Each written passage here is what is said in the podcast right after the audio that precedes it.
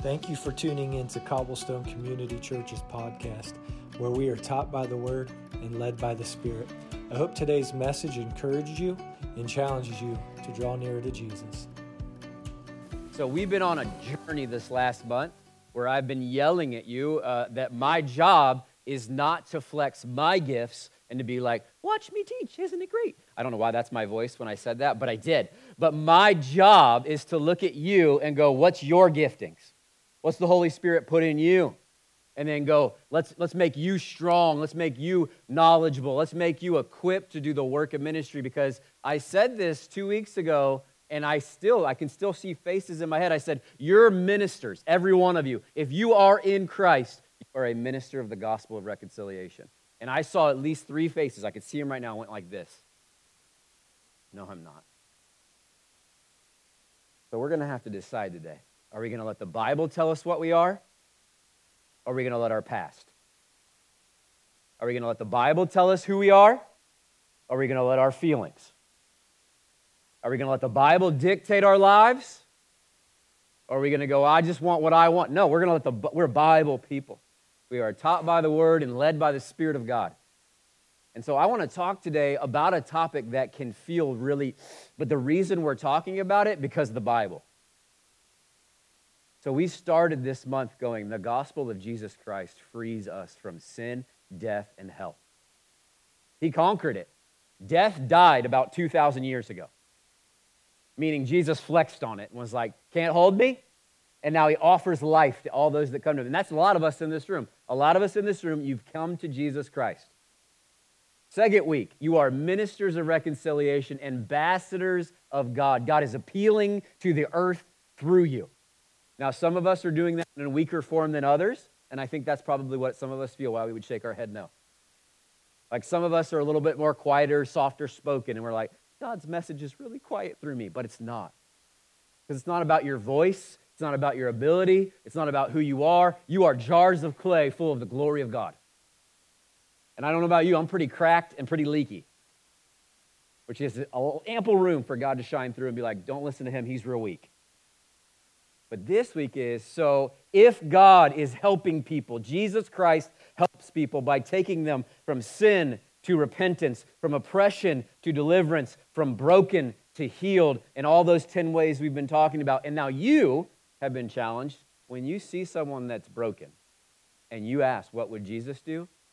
Go do it.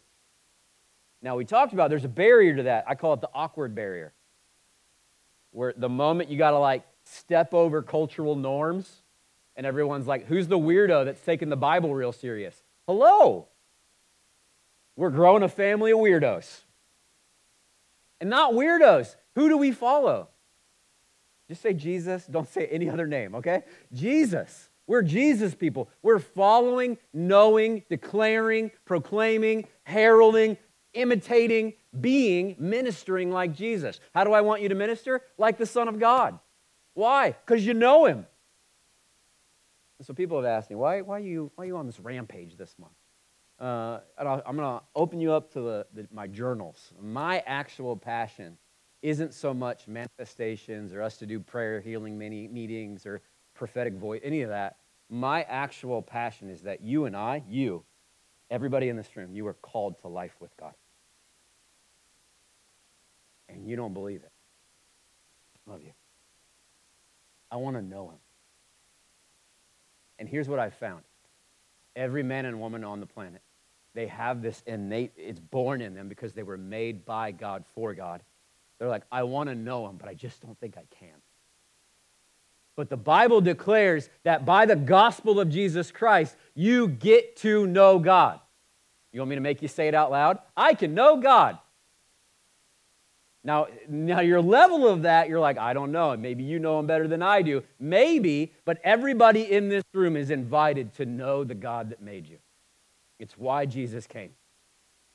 And so you can know God. And I don't mean like, hey, know about him. I don't think like just hear the, the little whisper of his voice. I mean be intimate with God. Know his voice, know his ways, know his touch, know his kingdom. And you're like, wow, he's pretty passionate about this. I'm obsessed with this idea that we've allowed ourselves to be tamed in our desire for our King. Like, want him, but don't go too far.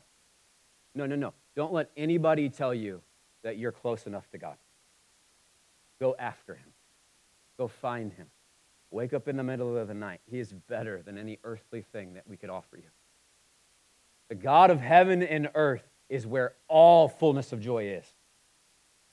And when you get him, you really get life. And so let me, let me show you what I'm talking about. John 14, 7, it says, If you really knew me, you would know my Father as well. From now on, you do know him and have seen him. So we talk about, I want to know God. Well, do you have Jesus? Well, that's the doorway in, and then we're just going to, the rest of our lives, get as close as possible. So that when we get to heaven, I'm not like, oh, I'm just now meeting you. I'm like, I met you, and I have walked with you all the days of my life. It's good to be home, Father. John 17, 3 says, This is eternal life, that they may, what's the word? Know you. That they would know you, the only true God, and Jesus Christ, whom you've sent. I can't even hit that word hard enough. It means know. And you're like, thank you. That's such a good definition of that word. It means how I'm talking to you. You know why the old saints used to write hymns that were like, I wa- He walks with me and He talks with me? Because He walked with them and He talked with them.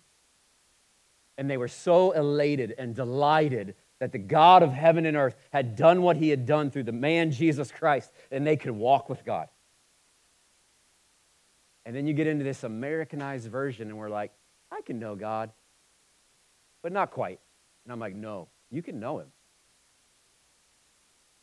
Not, not only do I want you to know him, I want you to do a thing that is hard for us. I want you to enjoy him. Who here was ever taught fear God? Fear God. Everybody? Church kids? Right? Who here was taught obey God? Good, because those are Bible things. You should fear the Lord. He is holy and he's definitely different. And if you come in front of him in a wrong manner, you die. You should obey him. Anybody ever taught to enjoy them? I got one. But that's a foreign idea. And it almost like offends us a little bit. It seems flippant.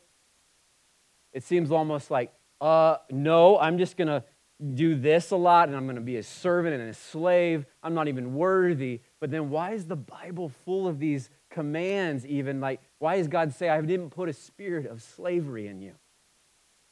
I put a spirit of sonship in you, whereby we cry out, Abba, which is dad. Why? Why is we given the right? And First Peter talks about the right to be called children of God. That's maybe that's First John. Because that's what we are, children of God. And so when I say enjoy, you have catechisms, you have questions. What's the chief end of man? To glorify God and what? Enjoy Him forever. Glorify God, enjoy Him forever. The Psalm 37 4 says that we should delight ourselves in the Lord. When's the last time, sometime, when's the last time someone like me told you, I want you to get giddy, stupid, happy about God? I want you to get in his presence and I want you to love his voice I love his ways, love his word, love his coming, love his, pres- like his presence, love his kingdom, love everything about him. Delight in the Lord. Enjoy him. You even see this in Old Testament, Deuteronomy, it says, because you did not serve the Lord with joyfulness and gladness of heart. Why does God care about that? He's looking at his people and he's like, You didn't serve me with joyfulness and gladness. Why? Because in his presence is fullness of joy. So if you don't have it, then who do you not also have? To have God is to have joyfulness and gladness and fullness and life abundant.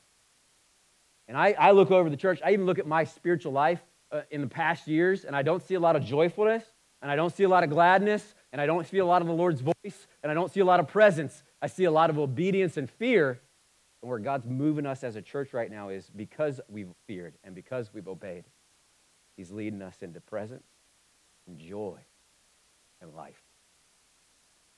So not only do I think you can know God, I think you can enjoy Him, and you should.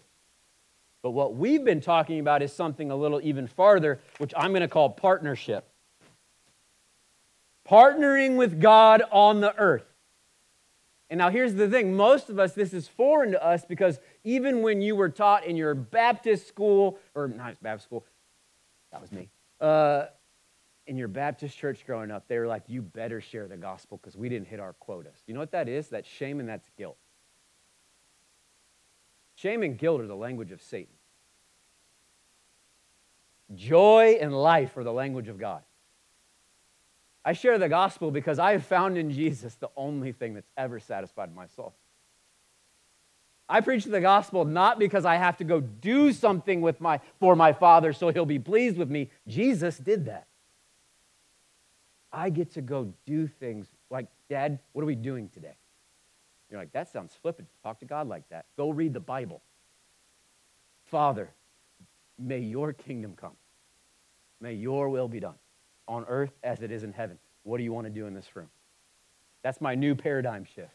That's what we've been talking about when we're praying for people. Father, what are you doing in this person's life? Not what do I want, what do you want? Which is a whole different shift, right? Because normally when we pray for somebody, like, I really just think they need some joy, a little dash of peace, uh, bless them, you know? But then you get into this Jesus walked the earth and touched people, and they got well. Jesus walked the earth and demons reacted to his presence. You're like, that's the Son of God, okay? Do you know him? And when you walk in, if he promised that he would never leave you or forsake you and that his spirit is in you, who's also with you with every room you walk in. And so I want us to partner with God, which is the verse we've been stuck on. 1 Corinthians 5 17 to 21 says that you are a minister of reconciliation. Once again, you're going to let the Bible form you because I can feel it right now. I can feel the room like, but I'm not. I didn't live that life this week, and I watched too much Netflix, and I said, shucky darn, should have shoot. And, you know, like, I didn't watch my mouth and my thoughts. You don't even know. And I'm like, I do know. But the Bible says that if I have come to Christ, like, give me a 14 year old that just said yes to Jesus. You know what they are? A minister of reconciliation. That they are ambassadors of Christ. And so as we go out and we are ambassadoring, is not a word, as you go out and you are ministering, as you go out, and I hope there's a hunger in you, I want you to start with, I want to know God. Secondarily, I want to do the work of God. How do you know where to do it and how to do it? And His voice. And the voice of God is one of those topics where I don't think I'll make anybody happy today, which is fine. It's like my job just to like give you the Bible and let you wrestle with it. But there's these moments in the Word where I read them and I'm like, I want to live the Bible like that. So go to Acts 13. Throughout the book of Acts, and people fight is that prescriptive or descriptive? It's a little bit of both, which means it's supposed to not only describe what happened, it's supposed to tell us how it should happen. In Acts 13, you have another moment where the church is doing what we just did. They are worshiping, they are praying, they are fasting, they are seeking the Lord, and then the Lord does what we're seeing a lot of right now in this body He's speaking. And so, as a shepherd, I want to talk about the Lord speaking and the Lord leading. And before we even ask, let me just ask this really generic question. Anybody in this room, if you're a Christian, has God ever led you? Someone's like, I don't know, did he? All right, well, you want to go deeper? Anybody in this room, Christian, do you think God has ever spoken to you? Less hands, but still, and more shaky hands. Right. Very confident God led me, not so confident God spoke to me. All right? Anybody ever had another person come up to you, tell you that God spoke to, you, for, to them for you, and it freaked you out? And it was weird. You got the heebie jeebies and it was wrong. Anybody want to do that? A bunch of hands really flew up on that. Right, so you get into this topic and we get nervous because you're like, don't tell the 20 year olds they can hear God, they're going to make a mess. And I'm like, yeah, that's why we're shepherds. What the, what's the alternative? Shut down the voice of God. And we will not. We will not. I'll shepherd the mess until I die, but we will not shut up the mouth of God. We want him to speak. Good news is, he has. And this book tells us that he will. That's why we're talking about what we're talking about. So if this book said, if the Bible said God wrote the Bible for us and now he's never going to speak again, guess what we're not teaching on today? God speaking. But it doesn't say that. If this book said those gifts aren't given anymore, guess what we're not talking about? Those gifts, but doesn't say that. You can't find a verse that says it. Therefore, being people of the book, we have to talk about how do you hear the Lord's voice? How do you discern that's God and that's pizza? How do you do that? How do you discern if that's just the zeal of a passionate young person and that's truly the Spirit of the Lord trying to do a thing? Because if you're going to be an ambassador and a minister, here's the reality an ambassador is sent by a king with all his authority and all his power to enact his rule. Guess who you know? The ruler of the kingdom of heaven and earth. You know him. And he said, Go with my authority and my ministry. And so not only am I going to go in his name, I'm going with him. All right, God, how do you want to handle this? I think he knows better than me. Does he know better than you? So in Acts 13, you have some people gathered and they're in a church. There was in the church at Antioch prophets and teachers Barnabas, Simeon, Niger, Lucius, Manaen, and Herod, who was a friend of Herod the Tetrarch, and Saul. So they, they're in a church. We're in a church. And it identifies some leaders in the church, and we have a hard time with some of these titles. There were prophets there, people that heard God, and then there's our teachers there. Now, here's the biggest difference, and it's the quickest one teachers teach the text. You're a teacher when you teach Scripture. You're a prophet when you say, I hear the voice of the Lord. And it's new. There's your difference. They are gathered and they are doing a very specific thing while they were worshiping the Lord and fasting. So that we just worshiped, right? We were worshiping. Many of us were praying. We were gathered and doing the things that God wants us to do. They were gathered doing the things that God had commanded them to do. And they had teachers and they had prophets. And all of a sudden, what happens? The Holy Spirit said, Set apart for me Barnabas and Saul for the work to which I've called them. Then, after fasting and praying, they laid their hands on them and sent them off. So, doing what we normally do, worshiping, fasting, praying, the teachers are there, the prophets are there, the Holy Spirit said. Anybody want to know what that sounded like? I would love to have been there, man. I'm like, because it doesn't tell you, right? But all throughout the Bible, it's like, then the Holy Spirit wouldn't let us go to this area. And then the Holy Spirit said, do this. And then the Holy Spirit was like, and you're like, could you just tell me what that sounded like? Was that a vision? Did you just know? Like, or did you have a red telephone that said God on it and you picked it up? Like, what? But it doesn't, right? And I think that's purposeful. Because as soon as God would have said A plus B equals hearing me, we would have turned him into a genie and then tried to use him. But he's the living God, and he speaks, sees, and hears just fine. So we don't need to make this like a, a formula. We need to understand that the living God is not dead. He does speak. And I believe, not only do I believe that he speaks, I believe he wants to to all his kids. He wants to lead his kids. He didn't leave you an orphan, he came to you. He gave you the Holy Spirit, which is better than Jesus next to you. He promised that to the end of the age, I will be with you forever. So, why so many Christians, when we go to work, we're like, God's not with me. But when you come to church, you're like, God, nice to see you. He's like, I've been with you all week, dummy. Right?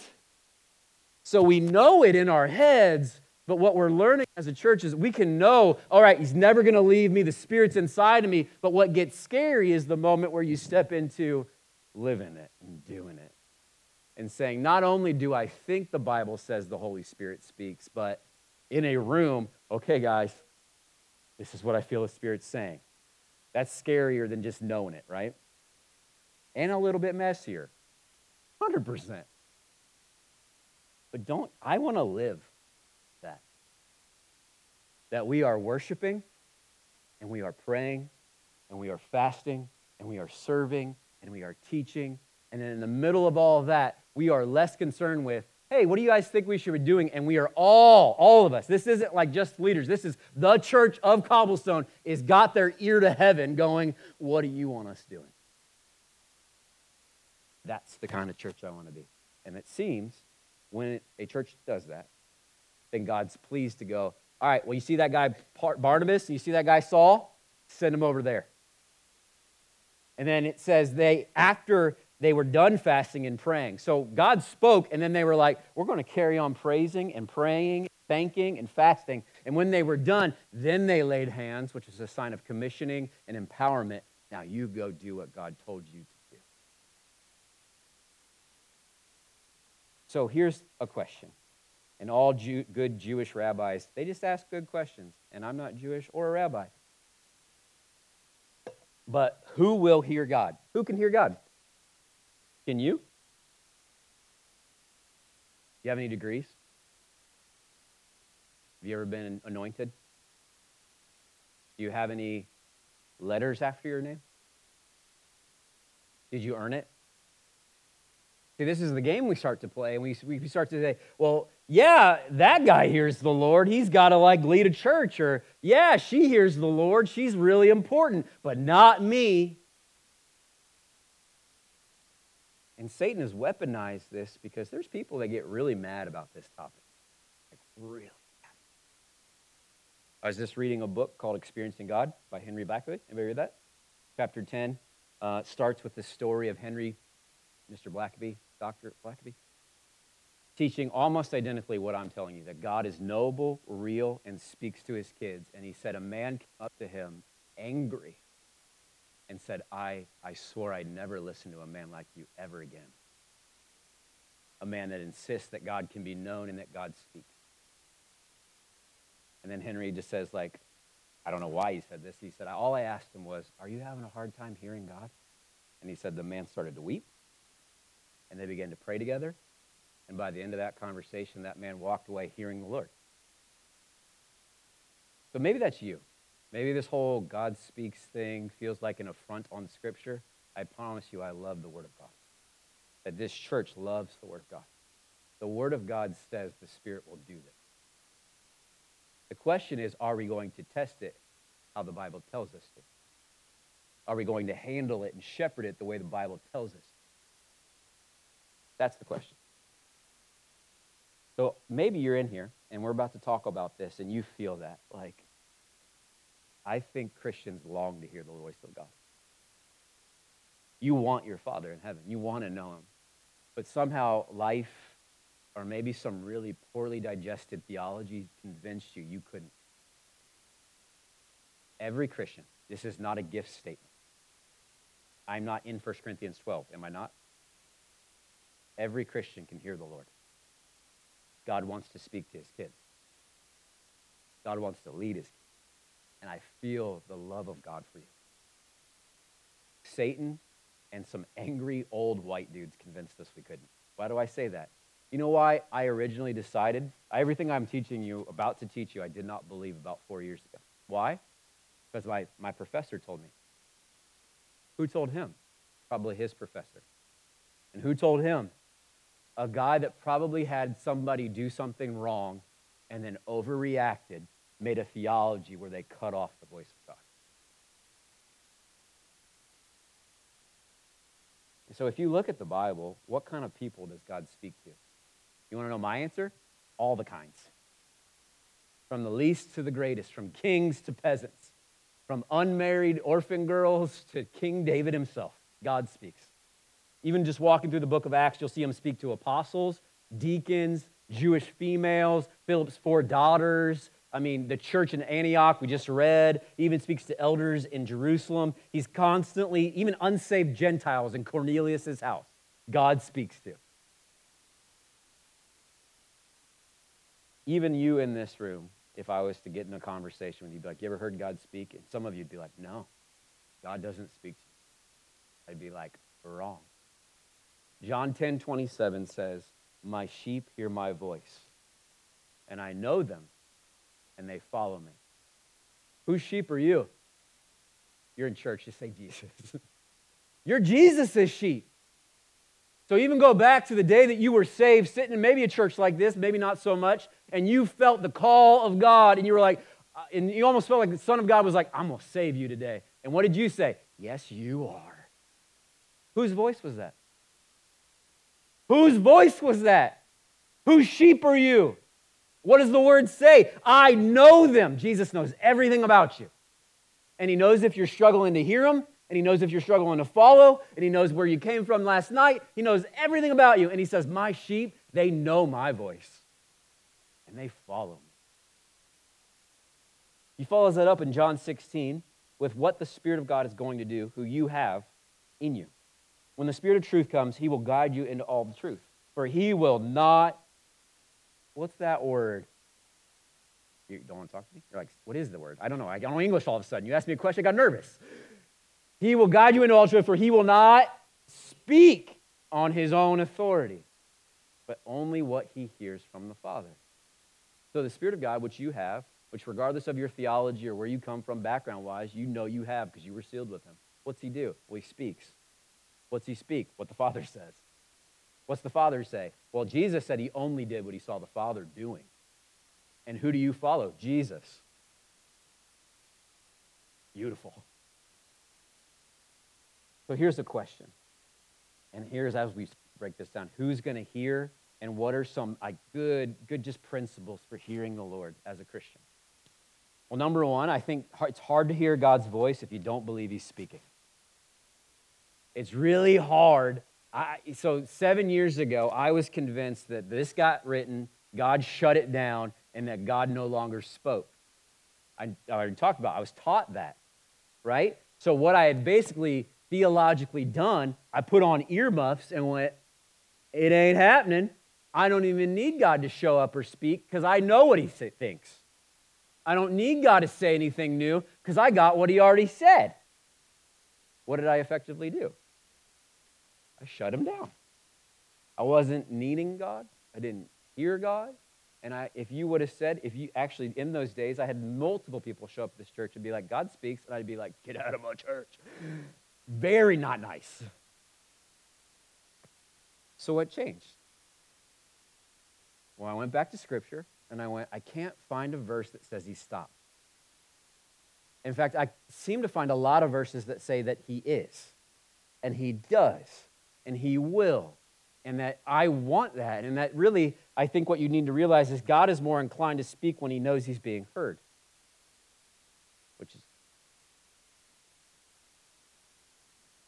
it'll get up there. In the wilderness, you have God's people, the Israelites, right? Now, they have watched God do some stuff. Do you know what I mean? They're enslaved in Egypt. Go watch the movie Prince of Egypt, you get the whole thing. Uh, they watch God split a sea and lead them into freedom.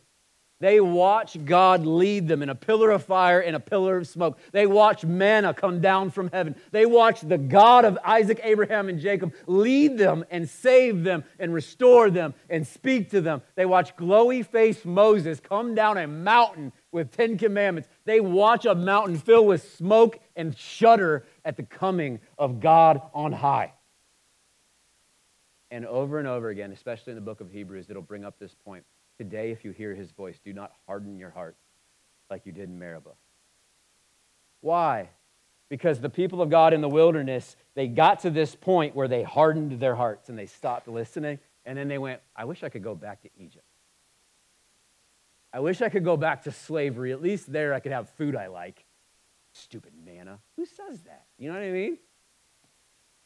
And the same principle of hearing the Lord now is more inclined to speak when he knows he's being heard. There's a principle in the Bible. Those who seek knock, and the, the, those who hunger and thirst will be satisfied or filled. So often, though, we get to a point where, like, I got enough, God. Don't let anyone tell you you have enough of God.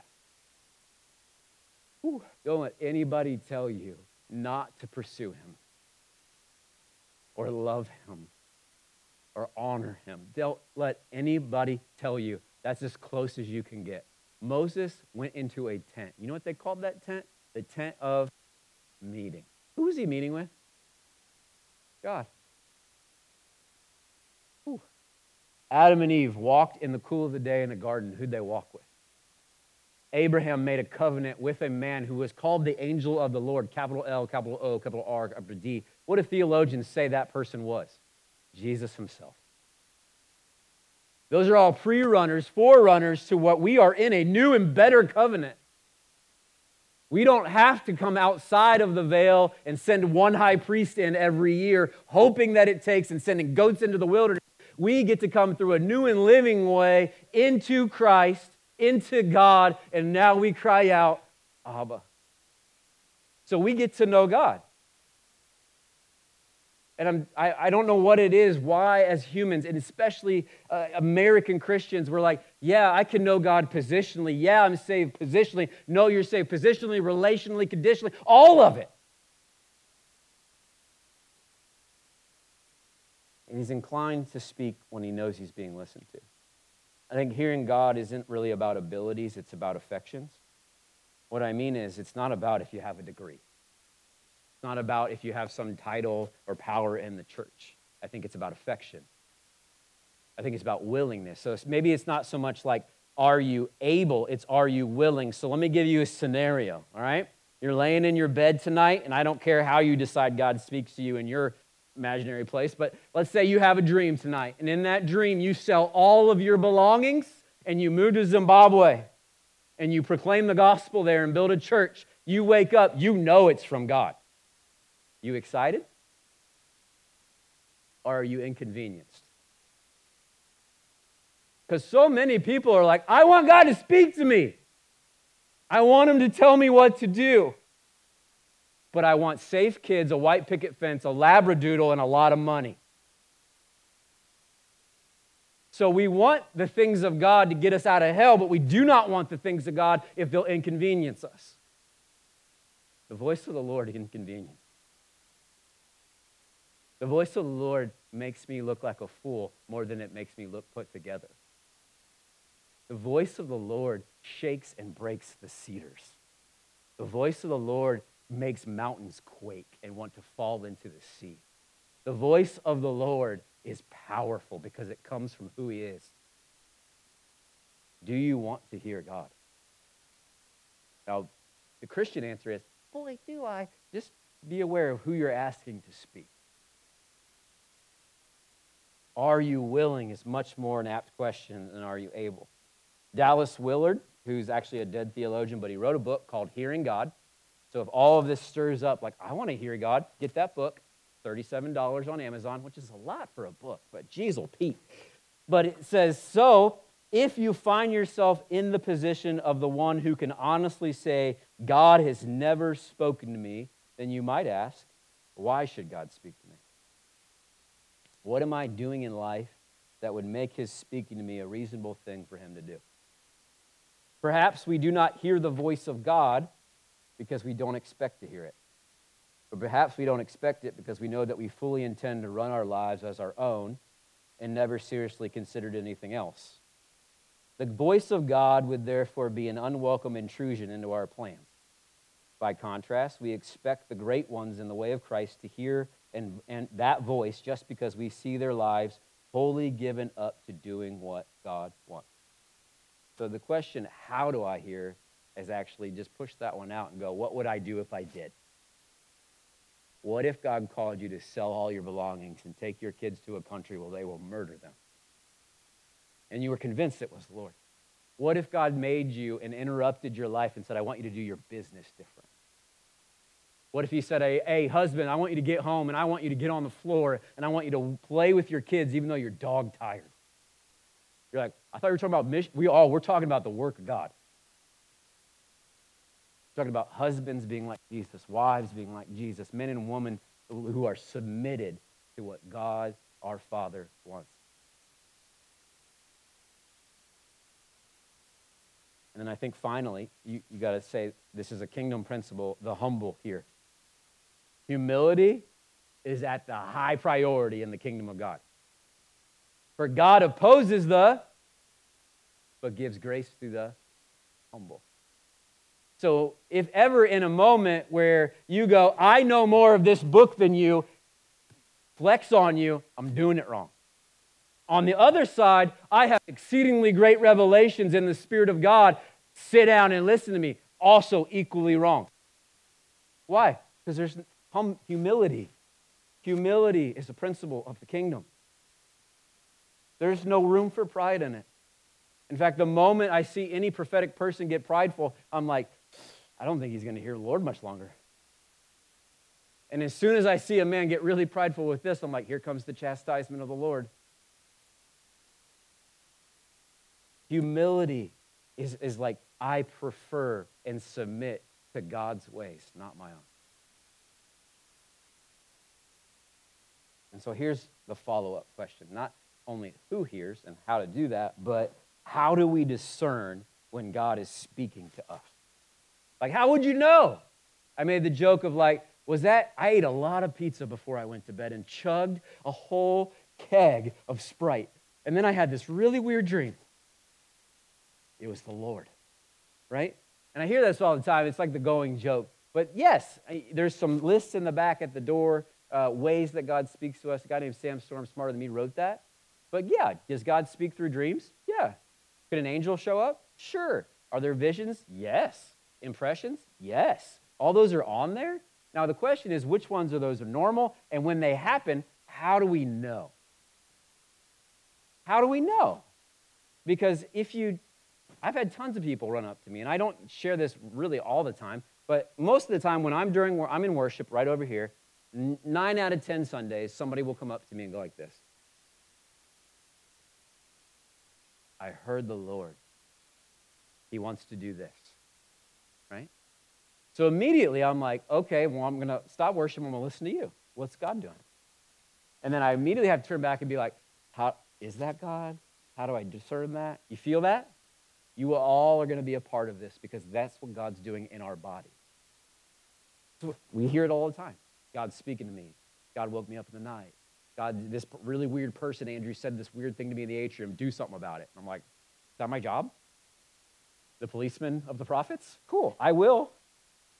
So when you're asking these questions, if maybe you're in here and you're like, for the first time in your life, God spoke to me, number one question what does the scripture say?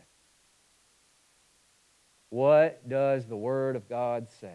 So I'll give you a scenario. You're laying in your bed tonight, and all of a sudden your room is full of the glory of light, and it's just like, oh, and an angel's there, right? That's, that's how my angels come. I don't know about yours. So, oh, and that angel's glowing and it's beautiful, and it says, Have no fear. You don't have to just follow Jesus, there's lots of ways to get to God. My wife just, do you hear that? No. right. Now, why would I say that? I mean, you could quote so many scriptures, I hope, right? So if an angel of heaven comes and preaches a gospel to you other than the one that you receive, you say, Get out of my face in the name of Jesus. In fact, Paul's going to go farther and say, Let that person be accursed. Why do I know that? So no matter what the revelation is, I'm going to filter it through this book. So this is the rule for life and faith. Why do I believe God speaks outside the Bible? Because the Bible tells me he does. Why do I believe in prophetic giftings? Because the Bible says that they are real. Why do I believe that we can test things? Because the, that's what we get to do. So as you have your Bible, go to 1 Thessalonians 5, 16 to 22. As we become a church that is really growing, are you turning my mic up and down, or am I just like talking to my shoulder? I like that. That's emphasis. I thought Dave was messing with me. As we become a church that is getting and growing, like we're, I'm a kindergartner when it comes to the things of the Spirit. I probably would say I'm probably more in high school when it comes to the Bible. That's me. We are learning to be taught by the Word and led by the Spirit. But this verse, I've had to use this verse more in the last two years than any other verse. To welcome into the process of being a church that is okay with mess if we get the voice of God. But how do we test it? 1 Thessalonians 5 16 to 22 says, Rejoice always, pray without ceasing, give thanks in all circumstances, for this is the will of God in Christ Jesus for you. We'll go on in a second, but I don't ever like to read this verse without pointing out that it just told you what the will of God is. And I have people come to my office, what's the will of God? And I take them to this verse and they get so mad. They're like, no, no, I wanted to know if I should marry her or not. And I'm like, I think God's more worried about if you're rejoicing always. So this week, did you just, you were just giddy, stupid, joyfully rejoicing in God all week? You didn't do that either? Well, room to grow, right? And then we got, well, I want you to be praying without ceasing. I want you to talk to God about everything. Pray, pray to him about marriage and sex and conflict and work. And did he say sex? I did. Talk to God without ceasing about everything. Why? Because he's my Father in heaven and he cares for me. And then he says, Give thanks in all circumstances. So good stuff happens to you. What? Thank God. Bad stuff hits the fan. Guess what? Thank God. That's harder, right? For this is the will of God in Christ Jesus for you. Do not quench the Spirit. Do not despise prophecy, but test everything. Hold fast to what is good. Abstain from every form of evil. So, this is our work. This is our work. So someone pulls on my shoulder, which, like I said, is most services these, day, these days, and goes, This is what I feel the Lord is wanting to do. Immediately, I'm like, Thank you so much for stepping out in faith and listening to our Father in heaven by the Spirit. I'm going to take that and I'm going to test it. You can go sit down. And then immediately, I'm like, All right, Lord, is there anything in the book that would like, go against that? And that, this is why, because He spoke this. And this is connected to His character. What I mean is, the Son of God, second person of the Trinity, God incarnate, the Word became flesh, Jesus, is filled with the Spirit of God and goes out into the wilderness to be tempted. And every time he's tempted, what does he respond with? Scripture. Why? He spoke it in the beginning. He's the one that it came through. And he's wielding it as the sword that it should be. It's his baseline. Every conversation, like for Jesus, just put a scripture on it. It ends the conversation. And so when he says test everything, hold fast to what is good, what that means is it's okay. In fact, if you come to me, and a lot of times when I look at people and I go, I feel like God might be saying this to you, and they go, I don't know, I'm going to write that down and test it. You know what I say? Yes! Yes, you are. You're not going to take it the, my word for it at all. You're going to be a Berean. You're going to go test this to the Word of God, and you're going to make sure it's the voice of God. And that's okay. Did you hear me? So, my Bible leaning folks, this is a guardrail for you because you, we love to despise prophecy. We love it. You dumb charismatics. I am one now. So, I mean, like, I'm a reformed charismatic. Figure that out, right? So, the guardrail is we're not going to despise, we're not going to quench. Which, if you do, though, it, it's a lot cleaner, it's a lot safer. There's not as many messes. You don't have to discern or test anything because you shut it down. Equally true, I find some charismatics when as soon as you go, I'm going to test that, they get real mad at you. They go, Why don't you take my word for it? Because I said, I take his for it. I've, never said that in my life, but I have. So, do you see how it's, it's, it's this beautiful, it's what Scripture does. It, it gets guide rails for us. So what we're asking here is, and we you've been in some services the last month where it's gotten a little lively. I mean, like we had a, I've talked to her, I called her on the phone, so I'm not talking behind her back. A lady stood up and yelled what she felt God was feeling. And I stood right in front of that lady while she yelled and gave her a hug. And I called her and I was like, What are you feeling? Was that the Lord? Was that zeal? And she's like, Oh, I'm so embarrassed. And I'm like, You have to be embarrassed. We're weird. So what did we do? We tested, we shepherded, and now I'm talking to you about it. So here's what we would like uh, I want us to be a church that's okay with testing everything. Like, it's just okay. Why? Because we're Bible people. But we're equally okay, and I am zealous for and love the Word of God. Like, and I mean, I love prophetic words. I want the prophetic voice in this church loud. But we're going to do it the way the Bible says. And so, what we've been thinking is, how's the best way to do that in services, okay? So here, if you're feeling led by the Lord to lead some, yeah, you can come pull on my shoulder, but I'm going to ask one thing from you. If possible, can you write that stuff down? What I mean is, I know sometimes you're like, I'm just feeling the Lord. I don't know how to put it into words. I just got to say it. I can't write it. We still want you to go back and write it down and hand it to an elder. We're going to be identifying. Usually it's me because people know who I am in the room. Dave's a good target for this. But any elder, we're working on badges and everything. We're working on this.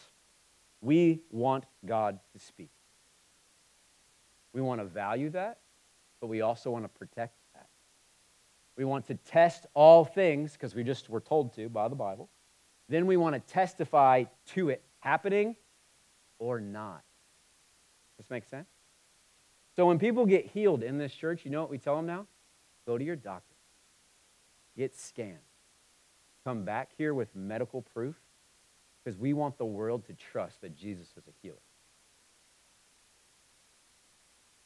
So, also on the flip side of this, it says, test everything, hold fast to what is good, abstain from every form of evil. That means if we're testing, it's not all going to be true, correct?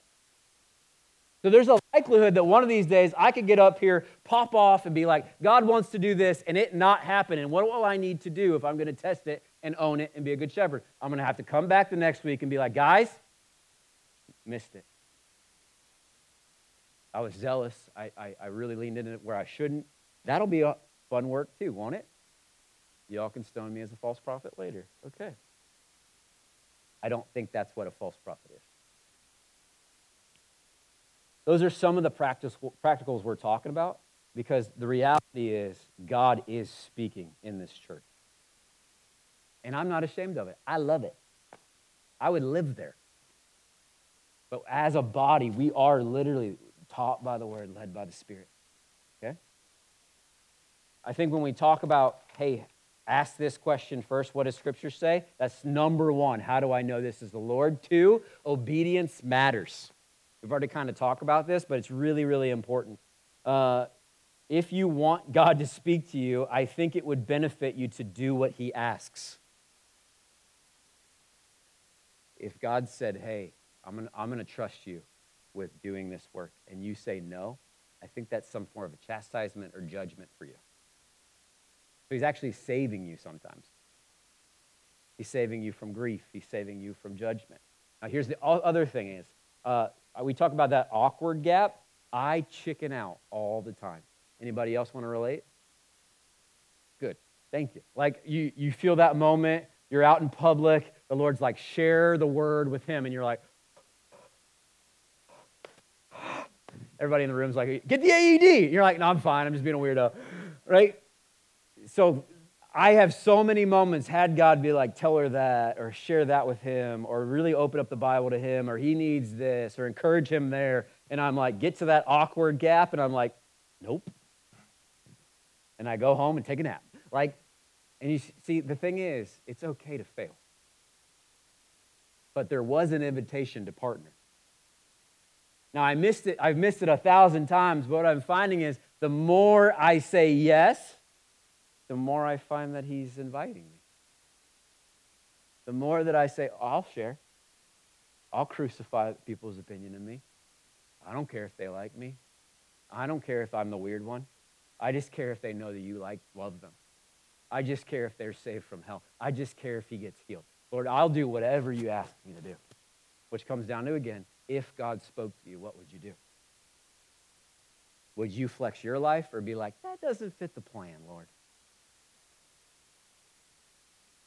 Thirdly, when we talk about is that the Lord or not, experience is actually a helpful thing, but experience is really shunned in academic places of Christianity. What I mean is, experience is very fallible and subjective, but when it comes to hearing the Lord, it actually, this is how I learned. So, in the beginning of this, uh, I was kind of closed off, but then I began to say, okay, what's Scripture say? This, those who are led by the Spirit of God are sons of God. God, your word says that those that are led by you are sons of God. I want to be one of your sons. Would you lead me by your Spirit? And then what would happen is, and I don't tell people this stuff, but I guess I have to now, I would start to see like pictures in my mind. Like I would see Oxford McDonald's and I would see a man wearing a red shirt. And then guess what I would do? I would go there. I wasn't would kick in the door. Any red shirts? I actually would go there with a lot of fear and trepidation, like, oh boy, what if there is? And so I would go where I would see these things. Or I would say to someone, hey, this might be weird, but I saw this when I was praying for you. Does that mean anything? Sometimes they would be like, I have no idea what you're talking about. Like, well, I don't either. So let's just go over here then, uh, right? But that's how I began to realize that that thought, that little thought, that was God. Or that impression, or that pain, or that vision, or that thing that I thought was Andrew's ADD was actually the Spirit of God in me going, I want to partner with you. Did I get it wrong? Yes. Did I learn the voice of God? Yes. It takes a lot of humility, and I think that's what's missing in a lot of the young charismatic movement. So, can we not be done with this? What I mean is, you tell a 20 year old God speaking, they just run around uptown Oxford telling everyone words. We're not doing that. We're testing everything. And if you want to do it in line with Scripture, 1 Corinthians 12 4 says that prophecy does a few things it encourages, it strengthens, and it comforts. That's what it does. So when we do this, we want experience. And so even in the Bible, since we're Bible people, uh, Jeremiah 32 8 says, Then I knew this was the word of the Lord. You're like, what's that have to do with anything? Well, Jeremiah is a prophet, he's called one. He hears the Lord tell him to go buy a field from his uncle. He thinks it's the Lord, at least. And so he thinks enough of it to go try to do it. And he meets his uncle, and while he's having a conversation with his uncle, the prophet Jeremiah says what I just read to you. Then I knew. I thought he knew when he left. So he had an impression. I don't know what he says because it doesn't even tell us. He knew, he knew it enough, though, that he was supposed to do a very specific thing. And he didn't know it was actually the Lord until the moment he put legs to it. That sounds scary, but it's in the Bible. Second thing I would say, or the fourth thing, and then we're going to land this plane. There's a quality to the voice of God. The problem is the church is really accustomed to the voice of Satan and not the voice of God. We know what condemnation feels like. We know what the enemy deals in. He deals in shame, guilt, and condemnation. So Satan comes to you and points out your sin, and he goes, You'll never be good, and you'll never be good again. That's a lie. And you feel like you'll never escape it. God comes in with godly conviction, and he points at the thing specifically, and he goes, Son, that shouldn't be there. Let's get rid of that. With hope, with life, with a wooing to it, an invitation to freedom. Not you're horrible and I hate you, but I love you and want to bring freedom. It's the difference between the voice of God and the voice of the accuser. So when we talk about hearing the voice of the Lord, if I was to be really passionate right now and raise my tone and be very emphatic, you would know it by my tone, by the quality of my voice. If I was to get really quiet and somber, you would know. When God speaks, there's a quality to it. There's a power and a life. There's a place that God speaks that's not threatening and it's not intimidating. It's the voice of the Lord, the one that loves you. And learning that voice has changed my life. And it's not for really high men and lofty places, it's for the people of God. The last two. Number one, don't do this alone in isolation. There's a principle of community in the kingdom. When we hear things from God, I write them down and I test them because I'm told to. And I immediately go to other godly men who have walked in this stuff longer and I go, Does this sound like something God would lead me to do? Does this sound like something that fits the God that we serve? And we're testing. This is a body, this is a people. This isn't, oh, a couple guys up here are the really anointed ones, and everybody else, you just got to listen to what they say. No, this is God is leading us to be formed into the image of his son so that we are the image of God to the earth.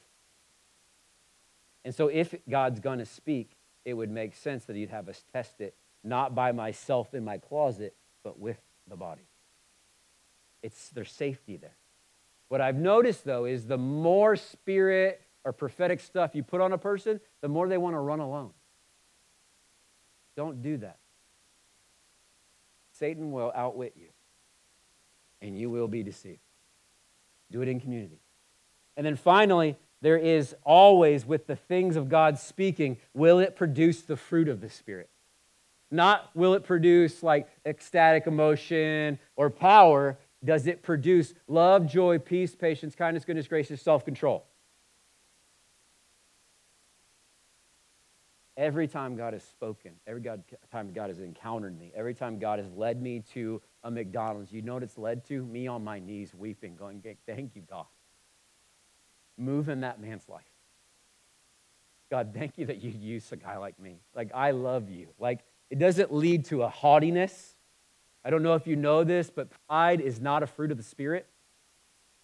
Arrogance, equally, not a fruit of the Spirit.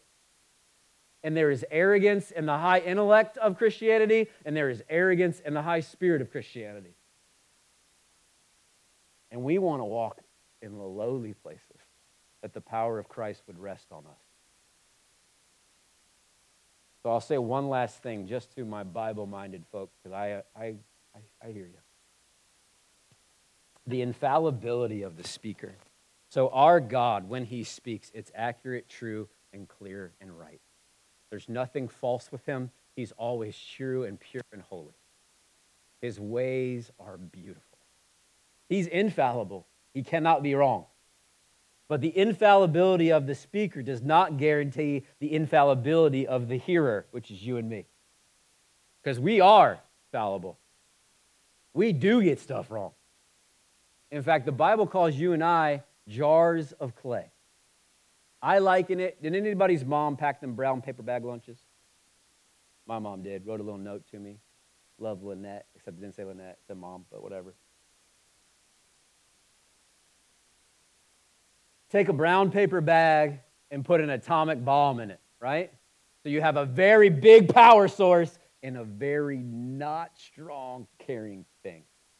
You are jars of clay, full of the Spirit of God, which is the glory of God, the person of God. Cracked, weak, leaky. But it's not about the jar, it's about what it's full of. It's about what's shining out of the jar. It's about are we willing as jars, vessels, to be poured out under the glory of the Son of God? And so I say that because I, I struggled with, for so long, people would come in and talk to me about God speaking. And you know why I fought them? Because in the back of my head, I said, He doesn't speak to me like that. You know what that did? Made me terrified that somehow I was out but I knew this better than them. So you know what I did? I bludgeoned them to death with it. And I'm trying to, I'm trying to shepherd two different, very different groups right now. The very prophetic, like you, you, you live in the third heaven, man. Like, help. Help these guys, help these women. That maybe there's fear. They're not afraid of God. I think everybody in here wants God. But somehow Satan or your sin or your life or who you are has convinced you you can't have him. But the Bible says you can. The Bible says you can walk with him and know him. The Bible says that God's intention was to save the world, not to condemn it. That's John 3 17. So I have three suggestions really quick. Number one, be quiet if you want to hear God. Be quiet. We are the loudest group of people. We go from one thing to another thing to another thing to Netflix. And then we go, I can't hear God. You can't hear anything. And I'm, this is, here, go, men, work hard all day. Wear yourselves out, love your family, and then sit down and turn your brain off. That's fine. I don't think God's against that. But when we talk about hearing the Lord, I set aside time where I put my phone in a different room and I go away by myself and I go, This is for you, Father, because I want to know you. And so silence in the Bible is not passive. It's, I know he's coming. I know I'll see the goodness of the Lord in the land of living. I know where my help comes from. My help comes from the Lord, the maker of heaven and earth. Number two, be patient. We live in a McDonald's instant gratification world. You do not look at the king of heaven and earth and go, talk to me. That is not how this works. I go, if you talk to me, I'll do everything I can to steward it. But even if you don't, I'll praise you. But he wants to. But I think he's more concerned about your affections and your character than if you can flex if he's talked to him. So be patient. Our soul waits for the Lord. He is our help and he is our shield. And then finally, be confident. 11 What father among you, if his son asks for a fish, will instead of a fish give him a serpent? Or if he asks for an egg, will give him a scorpion? If you then, who are evil, know how to give good gifts to your kids, how much more will the Heavenly Father give the Holy Spirit to those who ask him? Father, would you just speak to him? To speak to me, Lord? Scorpion! God, would you let me know what I'm supposed to do? Here, Satan, you talk to him. That's not how this works. You have a good heavenly father who's infinitely better than earth, earthly dad. And an earthly dad does not trick their kids with snakes and scorpions. And a heavenly father who you say we know through Jesus Christ doesn't say, Lord, lead me, and then go, ah, I let him fall in a pit. It's not the God we serve. And so, please take everything I just said to you. Go be Bereans. Test it. Go search the scripture for it. And then do not let your love of God or your pursuit of God be lessened at all.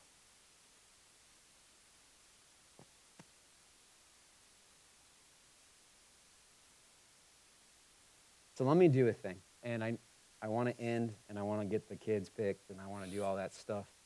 Um, but I have a deal with God that I won't talk about Him doing a thing and then not let Him do it. What I mean is, it'd be, it'd be a shame to talk about God speaking and leading and then be like, now go lead your lives. Can we ask God to lead us?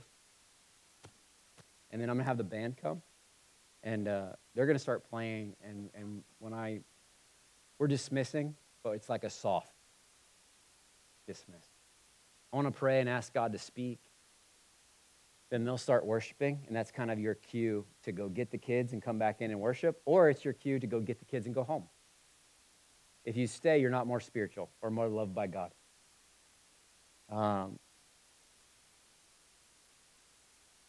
I would say that we, our prayer teams are going to come up here during worship.